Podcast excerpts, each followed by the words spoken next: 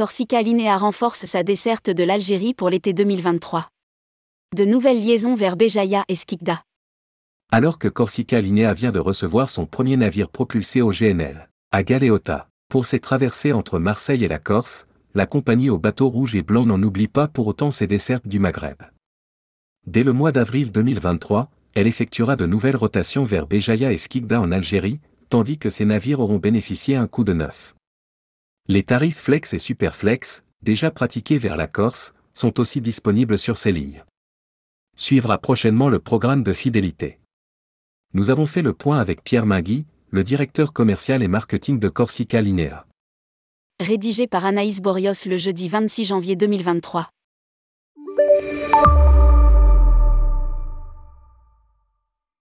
Voilà sept ans que Corsica Linea a vu le jour, sur les cendres de l'ancienne SNCM. La compagnie dont les bateaux rouges et blancs naviguent entre le port de Marseille et ceux de la Corse, mais aussi de la Tunisie et de l'Algérie, s'est offert un beau cadeau d'anniversaire, en ce mois de janvier 2023, son premier navire à propulsion au GNL, et le neuvième de sa flotte, tout droit sorti des chantiers italiens Visantini. Équipé de 220 cabines, dont la majorité pour 4 personnes, le Agaleota peut accueillir jusqu'à 930 passagers.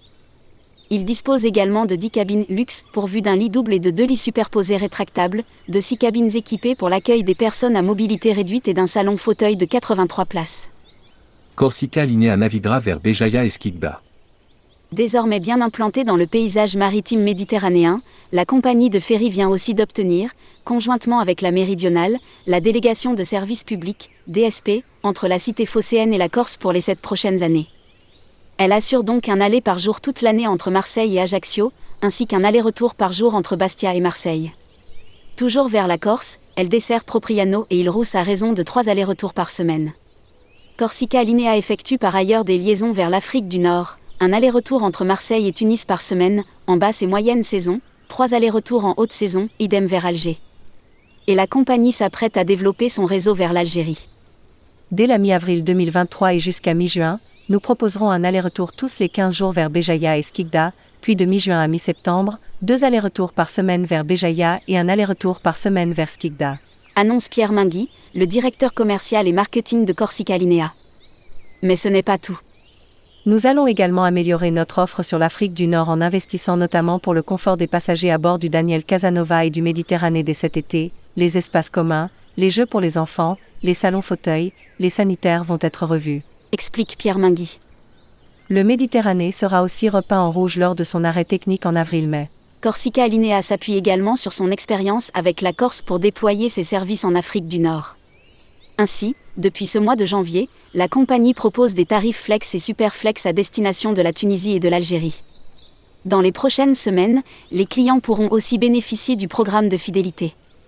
Quant à la satisfaction client, un suivi a été mis en place depuis le début de la saison 2022, via des questionnaires envoyés aux clients après leur traversée. 863 000 passagers en 2022.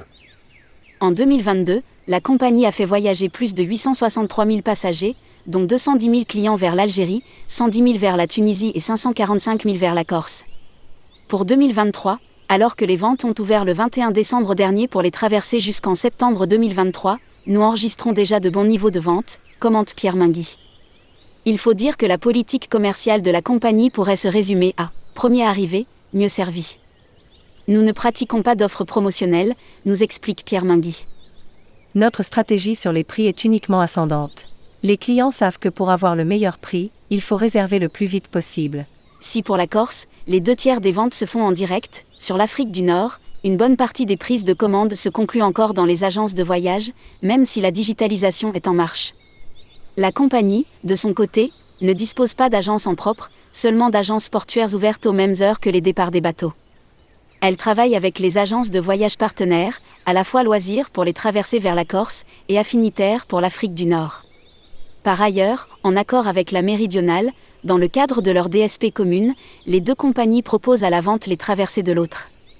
Une fonctionnalité bien pratique tandis que les deux compagnies se partagent les traversées entre Marseille et Ajaccio la satisfaction client au cœur de la stratégie.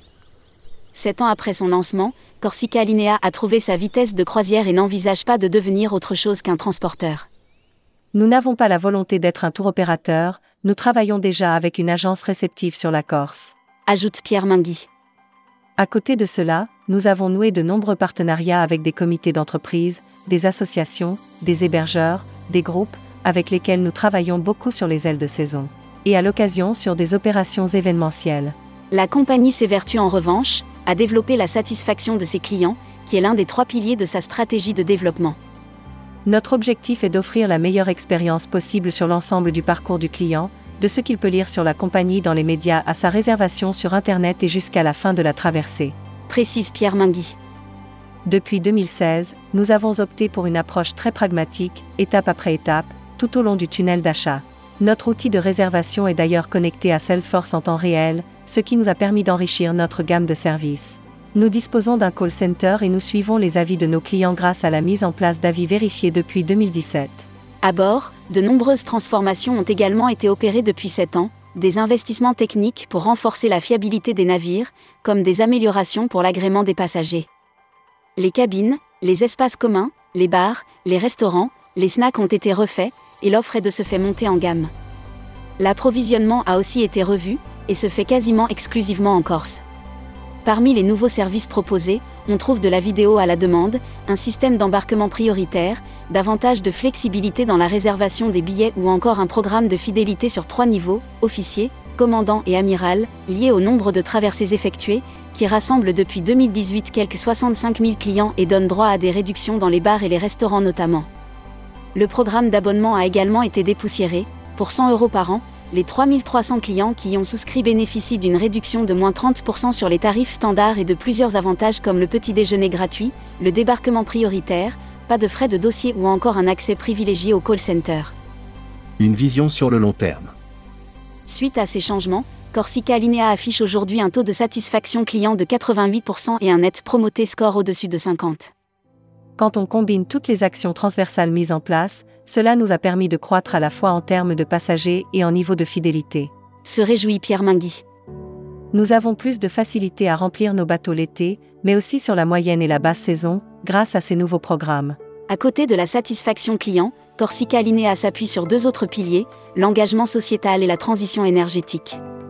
Lire à ce sujet, Corsica Linea, ceux qui n'ont pas anticipé le virage durable auront du mal à évoluer. À ce sujet, la compagnie ne cache pas son intention de continuer à investir dans de nouveaux navires.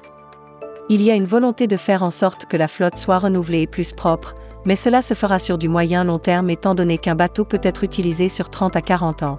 Cela ne se fait pas en un claquement de doigts.